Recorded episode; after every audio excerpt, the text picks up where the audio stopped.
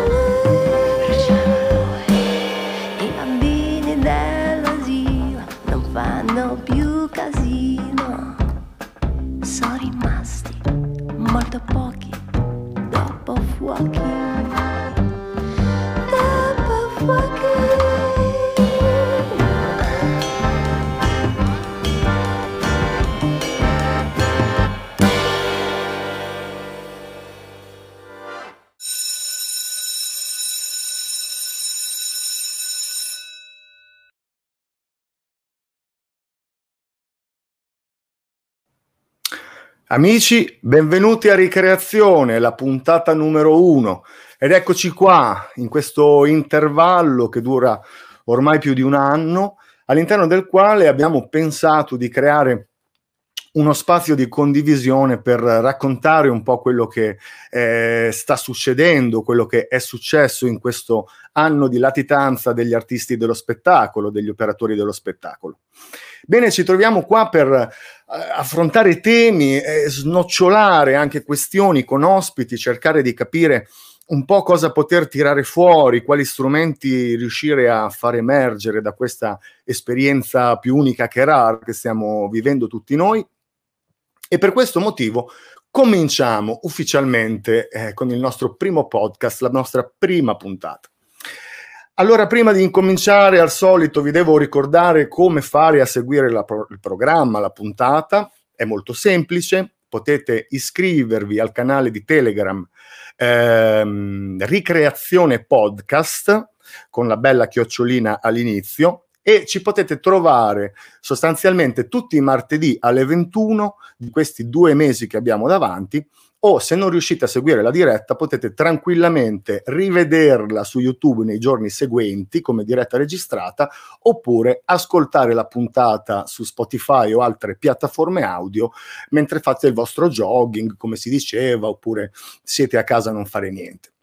Bene, io prima di iniziare con il nostro ospite vorrei ricordarvi intanto una piccola domanda, il domandone che avevamo lanciato nella puntata precedente, nella nostra puntata zero, e quindi vi faccio un piccolo reminder.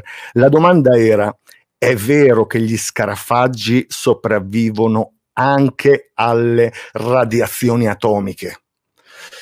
È un tema molto importante, ci rifletteremo sopra, eh, meditate nell'intanto della nostra puntata perché dopo ne parleremo assieme anche un po' con i vostri commenti insieme al nostro ospite. Ladies and gentlemen, direi di cominciare subito. Abbiamo una figura molto eh, particolare nell'universo degli, degli operatori dello spettacolo, è un performer, ma al di là di questo è un funambolo, funambolo, formatore e filosofo. E quindi accogliamo il nostro Andrea Loreni che è qui, che adesso ci appare in diretta. Eccocelo Ciao, qua. buonasera, buonasera. Ciao Andrea. Peppe, buonasera a tutti e tutte. Come stai? Tutto bene? Tutto bene, sì, sì, tutto bene, grazie. Tutto in lockdown.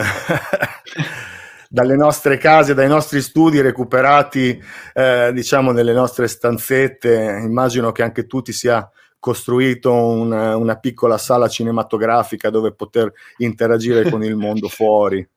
Sì, abbiamo, ho un paio di location possibili, anzi in verità tre, con oggi tre in base a chi, è di, di, chi ho occupato di qua, chi ho occupato di là, la bimba che dorme all'ora di qua, mia moglie che lavora all'ora di là, abbiamo, ho tre location in casa, anche se la casa è relativamente piccola.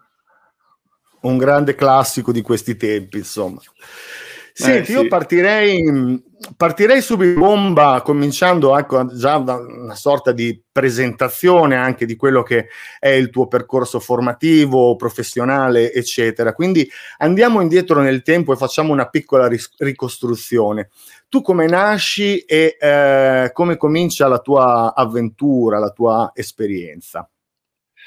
Eh, parliamo di, di, artistica, diciamo, teatro di strada. Nasco mh, vedendo uno spettacolo agli Obey Obey a Milano, e, mh, in cui ho visto che era interessante, ho, visto, ho trovato interessanti due dinamiche che si sono instaurate nel, durante lo spettacolo. Era uno spettacolo fatto a cappelle, questo era importante.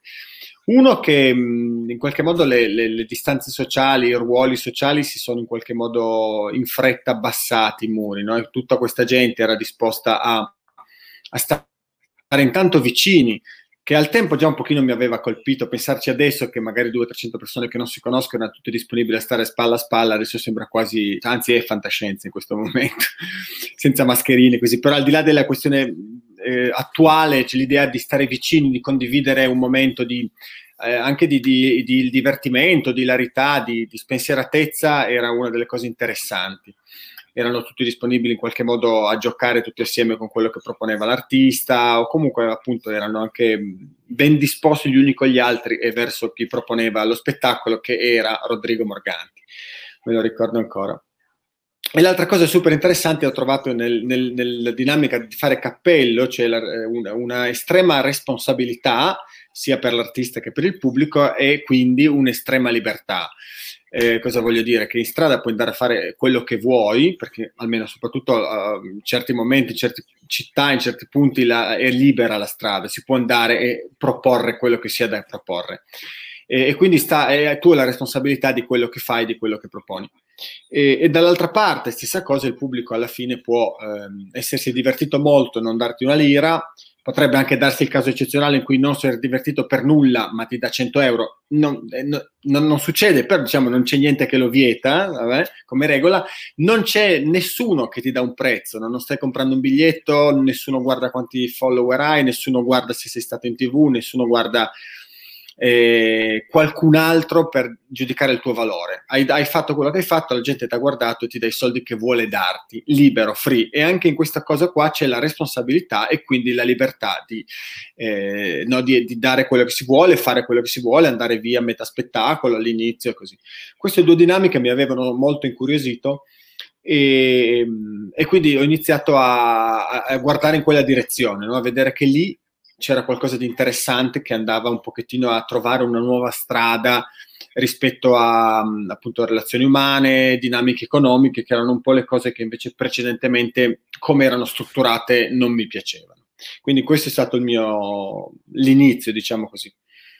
Quindi adesso non mi dilungo troppo, ma passiamo, possiamo andare avanti con un altro punto. Poi, sennò... No, ma è già, certo, certo, questo già, è già un elemento interessante. Comunque, diciamo, una disciplina che ti ha messo in un rapporto diretto e di forte legame con il tuo pubblico, con gli spettatori che avevi davanti, insomma uno di quegli elementi, insomma, una di quelle cose che ci hanno strappato via in questo momento, eh, indubbiamente. Ma mh, da lì poi il funambolismo, come nasce la passione del funambolismo e come si è sviluppata, perché non fa parte, cioè non è solo questo, ma insomma, so che tu sei un appassionato di, di, di, di filosofia zen, praticante, sei formatore, quindi come si è sviluppata, diciamo, questa, eh, come si sono intersecate queste strade. Ma dunque, credo che un pochino il filone, a parte la parte, diciamo, proprio mh, pratica, temporale, è successo che tra le varie discipline che, che ut- avevo iniziato a imparare per, diciamo, fare spettacoli di strada, c'erano tutte quelle circensi, tra queste, le clave, le varie cose, c'era anche l'equilibrio e ho fatto una difficoltà enorme andare sul monociclo e alla fine non mi è mai piaciuto, però per dire che tra le varie cose dell'equilibrio poi sono arrivato al cavo che mi ha, mi ha invece interessato, mi ha invece in qualche modo mh, preso, no? mi ha stimolato ad approfondire quella direzione. Quindi ho iniziato a fare corda molle, poi il cavo d'acciaio, tecnicamente il filferrista e poi nel 2006 sono diventato funambolo. E probabilmente inseguendo una, appunto, una ricerca di, di, una strada nuova, di una strada mia, no? di qualcosa di, di, di, come dire, di autentico. E sul cavo ho trovato quella eh, quell'autenticità, quella necessità del, del, gesto che un pochettino andavo cercando e che mi aveva spinto anche a, a iniziare al teatro di strada come ricerca di una strada altra, di una strada mia. Ma um, come si è intersecato? Perché questa era una cosa che mi incuriosiva molto, no? rispetto anche appunto alla parte più profonda, diciamo, di questa pratica, no? Cioè, nel senso, mh, mi accennavi anche al fatto che tu eh, sei un formatore, quindi questa esperienza l'hai saputa anche coniugare in altri, mh, in altri termini, secondo altre vie. Eh, come, come, come, come, si è sviluppata questa cosa? Era una questione in parallelo, diciamo, o la pratica del funambolismo ti ha messo anche un po' nella condizione di fare delle riflessioni eh, che potevano essere utili ad, utili ad altri? Ma guarda, io avevo, studiato filosofia all'università, quindi ero già un pochettino sempre mosso dal dubbio, no? dalla necessità di mettere in dubbio le cose e da ricercare, quindi un pochettino la, eh, l'abitudine al dubbio, l'abitudine alla speculazione, alla ricerca intellettuale l'avevo, l'avevo già coltivato, l'avevo già fatto mio. E mm, cosa è successo? Che ho iniziato a lavorare sul cavo, a fare il funambolo e a vedere piano piano, non un po' nei feedback, un po' con l'entrare sempre più in quel tipo di lavoro, quel tipo di tecnica e di, e, e di arte, si può anche dire, diciamo, e mh, mm, ho iniziato a vedere che c'era dell'interesse molto personale in chi mi guardava, no? e chi mi guardava vedeva riflessi dei propri aspetti della propria esistenza. E quindi un po' riflettendo su questi feedback, un po' che ho avuto l'occasione, sono stato in qualche modo iniziata questa, anche questa parte di formazione e di talk eh, e di insegnamento mh, quasi casualmente, nel senso che sono stato chiamato a fare testimone per diversi eventi tipo TED o per la formazione, quindi ho iniziato un po' con questo ruolo di testimonial che portava un'esperienza un pochettino particolare, un po' estrema comunque lontana dal mondo eh, a cui andavo a parlare, ma in qualche modo molto legata a, questo aspetto, no? dal lavorare sotto pressione, al gestire lo stress, eh, l'obiettivo, l'equilibrio, è un tema di cui mi hanno, mi hanno, chiesto molto e soprattutto la paura. E quindi da lì ho iniziato a vedere come questo... Mh, come questo, la camminata del funambolo avesse diversi riverberi nella vita normale, nella vita quotidiana. Anche nella mia, eh, poi lavorando soprattutto su, su, io lavoro molto su quello che capita a me, e cerco poi di riportarlo eh, a, a, chi mi ascolta, agli altri, per vedere se ci sono dei, dei parallelismi anche con gli, le vite, diciamo, di, di, chi non fa il funambolo. E, e, ho visto che in qualche modo il funambolo ha dei simboli molto forti, è molto semplice, molto essenziale come gesto, perché in verità poi cammino da una parte all'altra però dentro c'è, come c'è in ogni cammino, come c'è in ogni viaggio, tutto un aspetto legato a, alla vita di ciascuno. E quindi ho approfondito questo aspetto anche grazie alla meditazione zen, che invece è arrivata, diciamo, successivamente alla filosofia. No? Comunque non contento, non, non soddisfatto, non mi bastavano le verità proposte dalla filosofia o, o, il modo molto speculativo di approcciarsi alla realtà. Cercavo una cosa più più, re, più vera, più viva ed è un'esperienza, no? Quella cosa più, più viva, l'unica, l'unica, cosa viva, l'unica cosa reale è l'esperienza, il resto sono speculazioni, sono pensieri, possiamo stare a parlare finché vogliamo di tante cose, ma poi, no, come, come, dice lo Zen, se, se hai sete io ti posso parlare dell'acqua quanto vuoi, ma finché non bevi non ti disseti e, e, quindi avevo bisogno di un'esperienza che fosse in qualche modo autentica e l'ho trovata nel funambolismo. Però questo per dire che poi nel, nel, nel, nel mio portare, nel trasportare la mia esperienza di funambolo nella, nella, formazione utilizzo un, utilizzo un linguaggio mutuato da, dallo zen e dalle filosofie orientali. Ricordi il momento in cui ti sei detto caspita, eh, la situazione è più grave di quanto sembra, no? Cioè, quando è stato il momento in cui si è fermato tutto con il discorso del lockdown? È stata una condizione specifica o comunque eh, che cosa hai vissuto come primo impatto quando è arrivata questa situazione? Ora, ho due, ho due, uno un campanello d'allarme e uno un momento mm, vissuto mio personale. Il campanello d'allarme è quando ho sentito, se non mi ricordo più se in radio, probabilmente in radio, che erano, stavano vietando gli assembramenti. No, questa roba qua è una roba da regime. E quando ho sentito questo ho detto aspetta un attimo, che, cosa, che cosa, sta succedendo veramente? No? Allora ho fatto un paio di chiamate ad amici con cui mi confronto su queste cose e effettivamente la visione generale non è stata molto positiva no? ed, ed, era al tempo molto slegata dal, dalla reale questione Covid perché vabbè, io sono convinto che tuttora non ne sappiamo granché. Eh, al tempo un anno fa ne sapevamo ancora meno. Stava di fatto che ci stavano succedendo cose appunto anche alle persone anche privatamente un pochettino allarmanti come appunto il divieto di assembramento. E l'altra cosa mi ricordo che fortunatamente durante il lockdown eh, sono, sono, stato, ero qua a casa e la casa ha un giardino e dicevo eh, giardino, orto, era un periodo tipo adesso appunto 15 ciliegi in fiore, un bel, un bel momento ed ero lì seduto in giardino con un caffè con l'idea che tanto entro 15 giorni saremmo morti tutti. E, però questa idea è stata, ha reso quei 15 giorni eh, molto interessanti, molto belli perché questa privazione di una prospettiva ti privava anche degli impegni. No? Non c'era più da programmare cose, non c'era più da pensare a cosa avremmo fatto, a come fare eh, a questo e quello e c'era semplicemente da vivere quel momento e fortunatamente il momento specifico mio presente era un bel momento, c'era mia figlia, c'era mia moglie, c'era il caffè, c'erano i ciliegi in fiore. E, però questa idea appunto che saremmo morti tutti mi ha regalato 15 giorni di, di assoluta serenità. Poi ovviamente non è andata così, siamo ancora qua a parlare però ho cercato di, di, mantenere un po' di quella serenità, no? di, di, quell'aspetto che in verità, non per tanto per il lockdown, no, ma perché comunque tendenzialmente saremmo morti tutti comunque, Covid o meno, no? la prospettiva è quella, ma in senso anche buono di tenersi, rendersi conto che va bene programmare, va bene pensare in lungo, ma anche godersi il presente, cioè, anzi so, soprattutto godersi il presente è, è, forse la parte più interessante della nostra vita. Mm, diciamo sì, una piccola apertura, una piccola presa di coscienza, diciamo, di faccende un po' più profonde della nostra esistenza, mi rendo conto.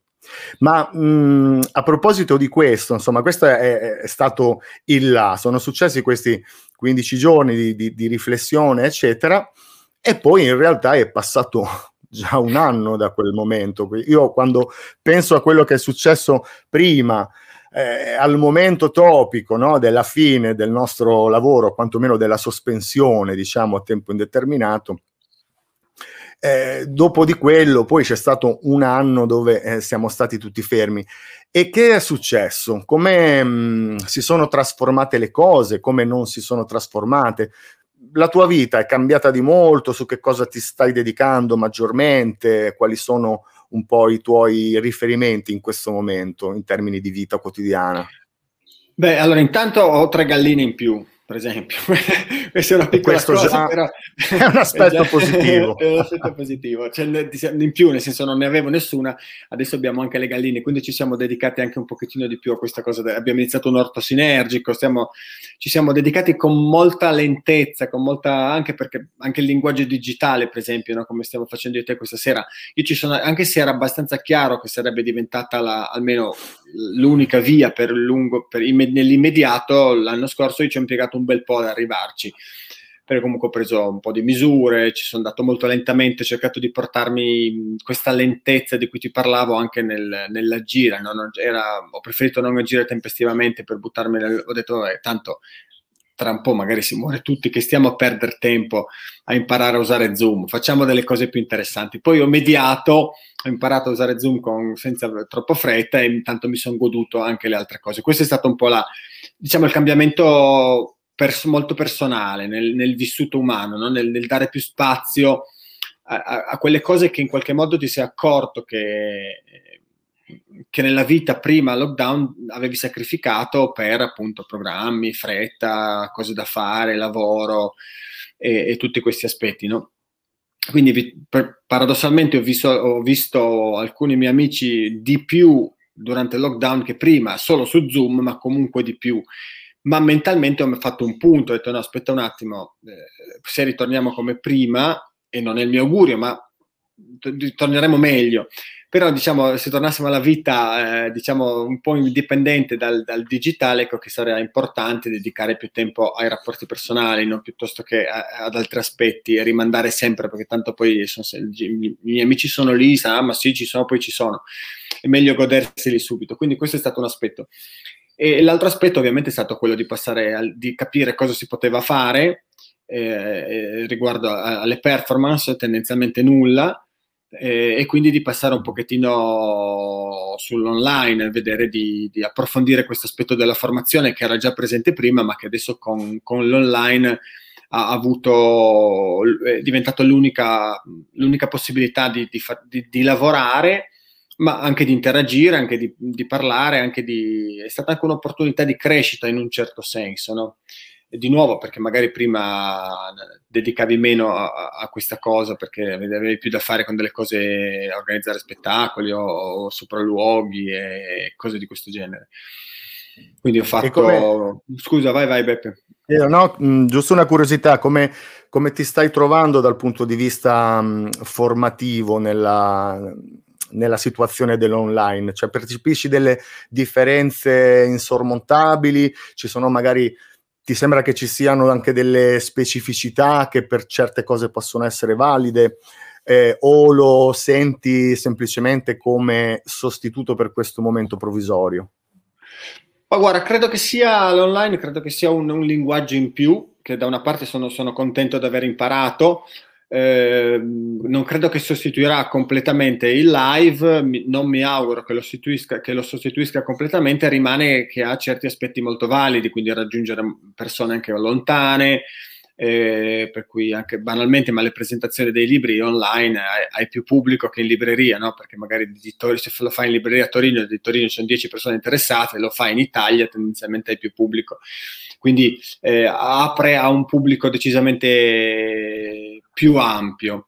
Dall'altro ovvio che la, il lavoro diretto, il contatto personale ha, un altro, ha un'altra qualità, però anche sull'online c'è da affinare un po' di sensibilità no? e di, di, fare attenzione a, ad alcune cose, si riesce comunque ad avere un certo rapporto con, con chi ti sta dall'altra parte. Eh, ovviamente, diciamo, spero che dopo di, di, di, affiancare due linguaggi con una, comunque una preponderanza del, del, del, del live. Certo, ma tu anche mh, mm, mi so, sono andato un po' a frugare nel tuo sito, a guardare un po' le varie attività e ho notato anche che comunque scrivi, stai riuscendo a scrivere anche in questo periodo per quanto riguarda le pubblicazioni, insomma vedo che comunque riesci ad essere eh, molto attivo anche dal punto di vista di altri piani di comunicazione, o sbaglio? Ma sì, allora ho scritto due libri, tutte e due prima del lockdown, e appunto l'ultimo è edito da Mondadori e, e si chiama Breve corso di funambolismo Adesso Simone, mm-hmm. forse ci, grande, ci sta mettendo il link perché per il podcast. Il link mi ha detto Simone che sarà nella, nella, nella chat di Telegram. Comunque, sul canale Telegram questo, segniamo tutto. Sul canale Telegram. E sì, ho scritto questo libro, l'avevo scritto prima della pandemia, però diciamo ha un tema che parla delle traversate, appunto di quello che abbiamo detto prima, degli aspetti delle traversate che possono essere riportate nella vita quotidiana, in qualsiasi momento di passaggio, in qualsiasi cammino personale che si voglia fare, eh, in qualsiasi criticità, eh, ma anche in qualsiasi opportunità. E, per esempio, poi questo libro mi ha dato l'occasione di fare un, un, ciclo di incontri online per approfondire i sette temi principali del libro, che sono i sette passi in cui ho sintetizzato le traversate. E ancora, avrò ancora due incontri, uno giovedì questo e uno il prossimo giovedì, questo giovedì con la Chiara Obino, che è una pneista di fama mondiale, e il prossimo giovedì con Berruto, l'ex CT nazionale pallavolo no? che è di Londra. E quindi ho avuto anche in questo modo, la, per esempio, un'opportunità che mi ha dato online di conoscere alc- molte di queste persone che non, conoscevo prima. No? Emiliano Previtali, per dirne uno, lo conoscevo già prima, ma ho avuto modo di approfondire online. Ho conosciuto Daniel Lumera, insomma, un po' di gente l'ho, ho avuto modo di, di, di conoscerla perché in qualche modo è più più facile fare un incontro online. Non c'è il viaggio, non c'è un manca un certo. po' di certo. cose e via. Quindi questa è stata, una, è stata un'opportunità. Diciamo, e... hai allargato virtualmente la tua rete in esatto, worldwide. Esatto. Eccoci. Sì, esatto, quello è stato uno degli aspetti più positivi di, di, questa cosa dell'online. Ovviamente, comunque, si tratta, come dici tu, di curare la comunicazione, quindi sono tutti aspetti che eh, se uno fa attenzione a quello che fa, impara, no? nel senso anche nell'online hai dei modi di comunicare e comunque so, è, è, è, come dire, mestiere che, che, entra, perché ti servirà anche offline certe cose, no? nello stare di fronte alle persone, nello stare di fronte a un computer, nell'organizzarti mentalmente, e quindi da questo punto di vista bene. Il, problema, come sempre, è che quando diventa l'unica alternativa rimane un po' stretto siamo costretti e di conseguenza cambia, certo, è un'altra cosa. Ma mh, tornando un po' ecco, al piano mh, personale, tu ti senti cambiato, cioè questo lockdown eh, ti ha dato l'impressione di essere, essere, trasformato in quello che sta succedendo? E hai la sensazione che potremo ritornare, diciamo, un po' al punto di partenza, cioè riprendere un po' quello che avevamo lasciato parlando diciamo in un piano anche un po' più eh, esperienziale, ecco, non rimanendo solo nel, nell'aspetto lavorativo. Credi che si riprenderà da dove avevamo lasciato oppure sarà un momento nuovo e saremo tutti un po' nuovi eh, nel momento in cui si ricomincerà un po' tutto? Penso che saremo tutti un po' nuovi, un po' perché comunque è inevitabile che ci si trasformi, no? quindi saremo per forza eh, un anno due anni, un anno e mezzo più, più eh, vissuti, mettiamola così, e, e, quindi la trasformazione sarà in atto. Diciamo che mh, mm, mi auguro che la trasformazione sia uh, in, in, positivo, che ci siano in campo delle, delle, strutture culturali, delle strutture di pensiero, delle strutture sociali un po' diverse. Quello che mi fa un po' paura invece è che questo lockdown ha inasprito delle, delle dinamiche umane già presenti prima, che io giudico assolutamente negative, che giudico assolutamente eh, disumane, socialmente non ammissibili. E quindi è un po' un pericolo, no? si, si, è lavorato su questo lockdown, si è lavorato sulla paura, si è lavorato sull'odio, sulla uh, la, la, la, la, diversità, e, insomma, in, in senso negativo, no? non è che si è lavorato sulla paura come diciamo impariamo a gestirla, no, si è alimentata, si, siamo divisi tutti, siamo diventati tutti, tutti, parlo in generale, però eh, diciamo la percezione media de, dell'informazione quella, no? Poi un'altra cosa che ho imparato in questo lockdown è che lo, Facebook non è la realtà. Ci ho impiegato un po' no, a capirlo, però hai avuto dei, dei, dei ho avuto dei, delle cose abbastanza concrete, anche perché su Facebook si stavano inasprendo molte cose, poi vai a controllare la realtà. Ci sono anche delle situazioni si, dove la rabbia sta crescendo in maniera brutale, eh, ci sono però anche situazioni dove non è così, quindi in qualche modo Facebook e tutto quello che è social ha dato un po' il peggio. Però dicevo, quello che mi fa paura è che appunto eh, sono in, si sono inasprite queste, o comunque sono diventate più radicate la, la, paura, la diffidenza, la divisione sociale, che adesso è una necessità, no? Diciamo così. Sì. È una necessità, io, sì. tra virgolette, ci dicono che è necessario. Poi ci dicono anche il contrario, scusi, ho letto un articolo interessantissimo di Harari eh, su Internazionale dove invece racconta che, secondo, non secondo lui, ma secondo studi scientifici, poi, eh, comunque il punto qual era? Che i parchi sarebbero dovuti stare aperti perché i bambini hanno bisogno di giocare e i genitori hanno bisogno di socializzare, che invece le criticità maggiori le relative a, a, a questo virus si sono verificate in ambienti chiusi, eh, tendenzialmente di lavoro, dove magari c'era poca reazione, dove magari tutti con la mascherina, ma poi il caffè si toglieva la mascherina e soprattutto le fasce più deboli e che non avevano possibilità magari di, di, di di accedere a servizi e benessere di un certo tipo. Quindi in qualche modo questo distanziamento sociale è stato un po' imposto, ma un po', è un po' una fregatura, cioè non funziona proprio a, a farci uscire dal lockdown in un certo senso. No? quindi mi sono un po' sì. perso.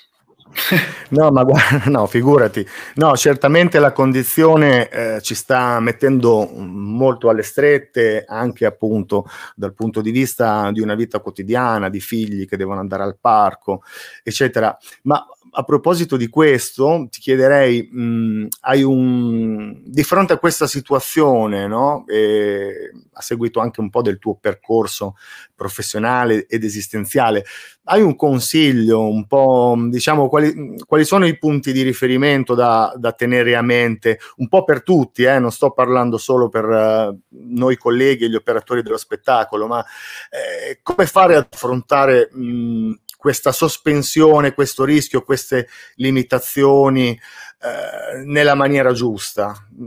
Hai mm, qualche, qualche, piccola perla di saggezza da poter offrirci? no, guarda, me... Cosa usi tu? Quale shampoo esatto, usi, esatto. diciamo, per così, sopravvivere? Così meglio, senso, quale shampoo uso va meglio, nel senso che miei, io ho messo in campo delle mie strategie e non ho soluzioni giuste, no? Ho, però un po' è, è godere di quelle, di quelle, cioè focalizzarsi sulle cose positive, no? che sono piccole cose, che possono essere ciliegi in fiori, che possono essere suonare l'ukulele, che a me piace, che possono essere delle cose che ci sono, no? ci sono, siamo qua vivi, respiriamo, siamo anche privilegiati rispetto a, a, a altre realtà. E, ehm, quindi dare un po' il focus su quelle piccole cose, che non vuol dire dimenticare il resto, il resto o far finta che non ci siano, ma vuol dire provare in un'economia globale di sentimenti a mettere dentro qualcosa di, eh, di positivo. E questo si traduce anche nel, nel, nel vedere che, cosa, che, cosa, ci piace e cosa non ci piaceva magari della situazione precedente lockdown per riuscire a costruire quello che sarà il post lockdown su dei valori in cui noi crediamo. No? Quindi delle cose concrete che ho per esempio proposto anche ai miei amici e, e vabbè, magari vederci a fare l'aperitivo su Zoom, che non è la stessa roba di prima, però è intanto andare un po' verso un incontro, no? non verso lo, le, le, le, la separazione, ma verso l'incontro. Oppure per chi pratica, la meditazione di Metta è una meditazione bellissima sulla benevolenza, e l'invito è quello di esercitare la benevolenza verso di noi e, e verso gli altri e verso tutti con diversi passaggi, no? però di nuovo dove siamo? Stiamo lavorando su un punto di emozioni per cui se da una parte abbiamo continuamente siamo bombardati da emozioni di sfiducia, di paura, eh, di separazione, di lontananza, noi mettiamo dentro di noi, nutriamoci di emozioni di vicinanza, di umanità, di speranza, eh, per esempio lavorando sulla benevolenza, no? sul porci verso la situazione che stiamo vivendo in maniera benevola, che non vuol dire stupida, che non vuol dire passiva, che non vuol dire eh, va tutto bene, no? nel senso che tanto no, cioè, quello che c'è c'è, eh, però è più facile magari uscirne se noi ci poniamo in maniera positiva piuttosto che in maniera negativa, chiudendoci, isolandoci, abbassando le, le, diciamo, i rapporti sociali o, o, alimentando un rapporto sociale fatto solo di rabbia o di odio verso, eh, verso questo o, o quest'altro. Io, ho, soprattutto nel primo periodo, come ti dicevo, poi finisco, ho, ho, praticato molto con una certa intensità, sono riuscito a praticare più serenamente, più tranquillo perché c'era più tempo e praticare, intendo praticare la meditazione zen ed è stato, secondo me è stato positivo. Ecco.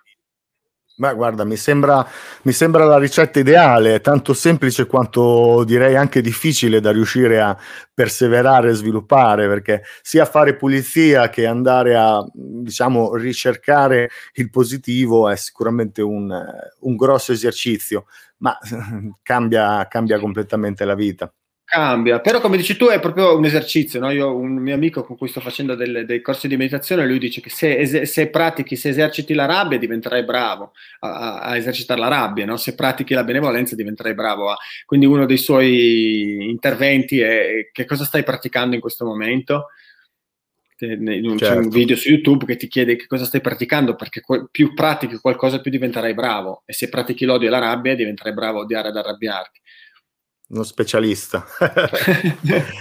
Ma guarda, ehm, io ti proporrei, diciamo, entriamo nel momento domandoni, ok? Allora sai che ogni Vai. puntata che noi faremo abbiamo un, do- un, domandone che un po' si collega a quanto stavamo dicendo, un po' eh, apre il discorso relativamente un po' al nostro settore. Il domandone della puntata precedente era, è vero che gli scarafaggi resistono anche alla bomba atomica? Allora, questo lo dico anche per ricordarlo agli spettatori che ci stanno guardando. Mettete la vostra, dite la vostra. Cosa ne pensi di questa cosa, Andre? Ma io tendenzialmente credo di sì, non ho nessuna competenza e non mi sono volutamente formato sugli scarafaggi. So che gli scarafaggi si mangiano tra di loro e quindi sopravvivono, eh, anche in questo modo terribile. So che mangiano anche il cemento, sono veramente di, disposti a tutto. E quindi sì, probabilmente sopravviveranno anche alla bomba atomica. Adesso non so se possiamo adottare le strategie dello scarafaggio come strategia di sopravvivenza eh, umana, no? perché alla fine cioè, va, adattarsi a tutto va anche bene, forse anche mangiarsi tra di noi va bene, cioè, credo che mangino quelli morti, ma non sono sicuro perché comunque gli insetti sono abbastanza, come le, le, le, eh, le cose sono, gli animali, la natura sono abbastanza come dire, no? non spietati è il nostro punto di vista, no? spietati siamo noi, ma uno scarafaggio che si mangia un altro scarafaggio non è spietato, probabilmente va, va, avanti. Quindi sì, secondo me gli scarafaggi sopravvivono alla bomba atomica. Allora, aspetta che abbiamo un commentino qua, eccolo qua. Simone riescono a sopravvivere, Simone. E infatti è così, perché gli scarafaggi, ma anche topi e scorpioni, attenzione, resistono a dosi massicce di radiazioni e non solo, anche agenti chimici e tutta un'altra serie di cose. Ora, la domanda eh, ovviamente insomma valeva il giusto, ma quello che mi interessava del domandone era riportarlo mh, non solo al, al, dire, all'umanità stessa, ma eh, anche un po' alla nostra categoria. Cioè, quindi tu pensi che noi avremo le armi affilate, insomma, e si riuscirà a superare diciamo, queste difficoltà e credi che ci possa essere anche possibilità di, di sviluppi nuovi, se vogliamo? E questa è una domanda opzionale perché assolutamente eh, non, è, non, è, detto che, che, sia così, insomma, tu come la vedi? Allora, guarda, riguardo alla sopravvivenza, credo che ce la faremo. Ehm, però ho un grosso dubbio sulla questione che la sopravvivenza sia un valore in se stessa, nel senso che vabbè, adesso le scienze stanno portando molto avanti questo discorso del, del, eh, della sopravvivenza della specie, della moltiplicazione, che quindi l'obiettivo, cioè come in qualche modo la funzione di tutti gli esseri viventi è quella di continuare a procreare, a mandare avanti il DNA, no? senza individuo, non ci interessa più l'individuo, ma alla natura non è mai interessato il singolo, credo. Però l'idea è questa. Eh, anche Daniel Lumera, per esempio, che ti cito perché appunto ho conosciuto da poco in uno di questi dialoghi, nel suo libro Biologia della gentilezza, ci indica la gentilezza come una strategia di sopravvivenza. Per cui ci è, eh, come dire, funzionale il genere umano per sopravvivere eh, e, essere gentili è funzionale a sopravvivere. Ora, io ho dei seri dubbi sul fatto che l'esclusiva sopravvivenza sia un, un valore, no? nel senso che potremmo, potremmo disting- facciamo tanto in generale quelli che si distinguono dagli animali perché più intelligenti, perché più evoluti, perché abbiamo il pensiero per queste cose, poi ci auto, quando è comodo, ci limitiamo a sopravvivere. Eh, penso che la possib- abbiamo la possibilità di realizzarci, quindi eh, vale la pena andare avanti se abbiamo la possibilità di realizzarci. Eh, boh, quindi la sopravviv- sopravvivere in sé non, non, conta troppo, conta vivere in una maniera che sia di realizzazione. Poi cosa sia la realizzazione, questo la facciamo alla prossima puntata. Nell'intanto Davide Fontana commenta eh, chi ci ammazza noi? Siamo gente infestante e quindi possiamo stare tranquillo che la buccia è dura. Benissimo, ehm, siamo verso la fine Andrea, io mm, diciamo che ecco, abbiamo fatto un po' un percorso, ti chiederei eh, diciamo per, per, chiudere un attimo la nostra chiacchierata e riprendere con gli ultimi aspetti da dirci a ricreazione, mh, mm, la proiezione per il futuro, se c'è qualche cosa in ballo di cui ci vuoi parlare, insomma dal punto di vista tuo, della professione e quant'altro. E, mh, mm, se ci sono delle novità, se, stai, se sei, eh, se c'è allora, qualche cosa che sta succedendo, insomma. Sì, devo dire che per fortuna qualcuno guarda avanti e qualcosa per l'estate sta, si sta muovendo. Eh, c'è Pennabilli che mi sembra una buonissima opportunità e con buone chance di realizzarsi perché già l'anno scorso il festival è riuscito a, in qualche modo a, a farsi, ha cambiato un po' formule, è diventato un festival diffuso, ha cambiato un po' di, di questioni per, per, adeguarsi alle norme diciamo so, sociali, igieniche, quindi credo che anche quest'anno riuscirà e proporrò insieme a mia moglie un laboratorio proprio di, dire, di accelerazione del, di vicinanza, cioè recuperiamo un po' questa distanza sociale che abbiamo eh, perso e, e, e, cercheremo di avvicinarci un pochettino facendo un po' di pulizia su questi muri di cui parlavamo prima e recuperare un po' di, di, di distanza sociale. Quindi è un laboratorio aperto, eh, tra poco saranno online, credo sul sito, la, la, comunicazione, la call e tutto quanto. Questo è un aspetto che trovo, eh, trovo interessante no? come, come, possibilità. Poi sto lavorando un po' col Teatro dei Venti per vedere se riusciamo a fare una traversata al loro festival in luglio a, a Trasparenze e, e, ci sono un po' di cose online che appunto si possono vedere sui miei social, sui miei canali. Questi sette dialoghi ci sono ancora due puntate e, e poi vediamo se partirà qualche altra formazione su, legata molto alla, alla meditazione o, o comunque alla, alla, crescita personale. Ecco. Perfetto, guarda, noi nell'intanto stiamo mettendo in sovraimpressione tutti Perfetto, i vari riferimenti, grazie. così coloro che vogliono seguire possono andare direttamente a stalkerizzarti virtualmente. e, ehm, per coloro che poi vedranno il podcast, mh, mm, lo ascolteranno più che vederlo, non vi preoccupate perché tutti questi riferimenti poi li troverete nel canale Telegram Ricreazione Podcast, in modo tale che con tutta calma avrete poi modo di eh, collegarvi e frugare nell'universo artistico di Andrea Loreni. Andrea, io ti ringrazio per il momento e ringrazio anche gli spettatori, stiamo andando verso la chiusura. Ehm, vi ricordo ulteriormente dove trovarci, noi siamo in diretta YouTube e Facebook eh, tutti i martedì alle 21.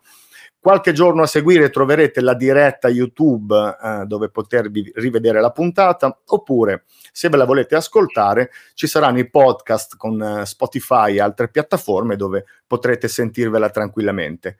La prossima puntata abbiamo un altro artista mh, mm, in qualità questa volta di una delle sue, ehm, delle sue sfaccettature, l'ultima, la nuova, in qualità di organizzatore. E quindi avremo come ospite Sandro Sassi che ci parlerà della realtà eh, bolognese, dell'associazione Arte Rego e eh, di quello che bolle in pentola questa volta dalle parti del bolognese, anche dal punto di vista straordinariamente del mondo dell'organizzazione.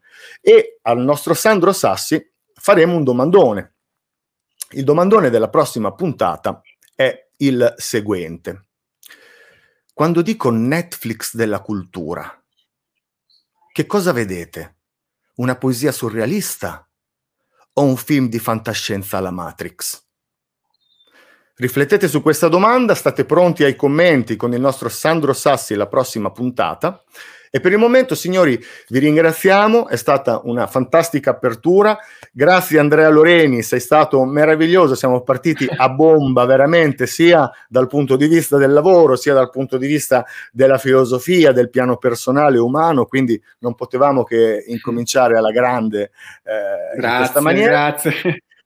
E salutiamo tutti, signori. Ricreazione non finisce perché il mondo dello spettacolo continua ad essere in ricreazione. Il nostro programma semplicemente ritornerà martedì prossimo alle 21. Ciao a tutti. Ciao a tutti, buona serata. Grazie Beppe. Grazie a tutti e tutte. Baci, baci.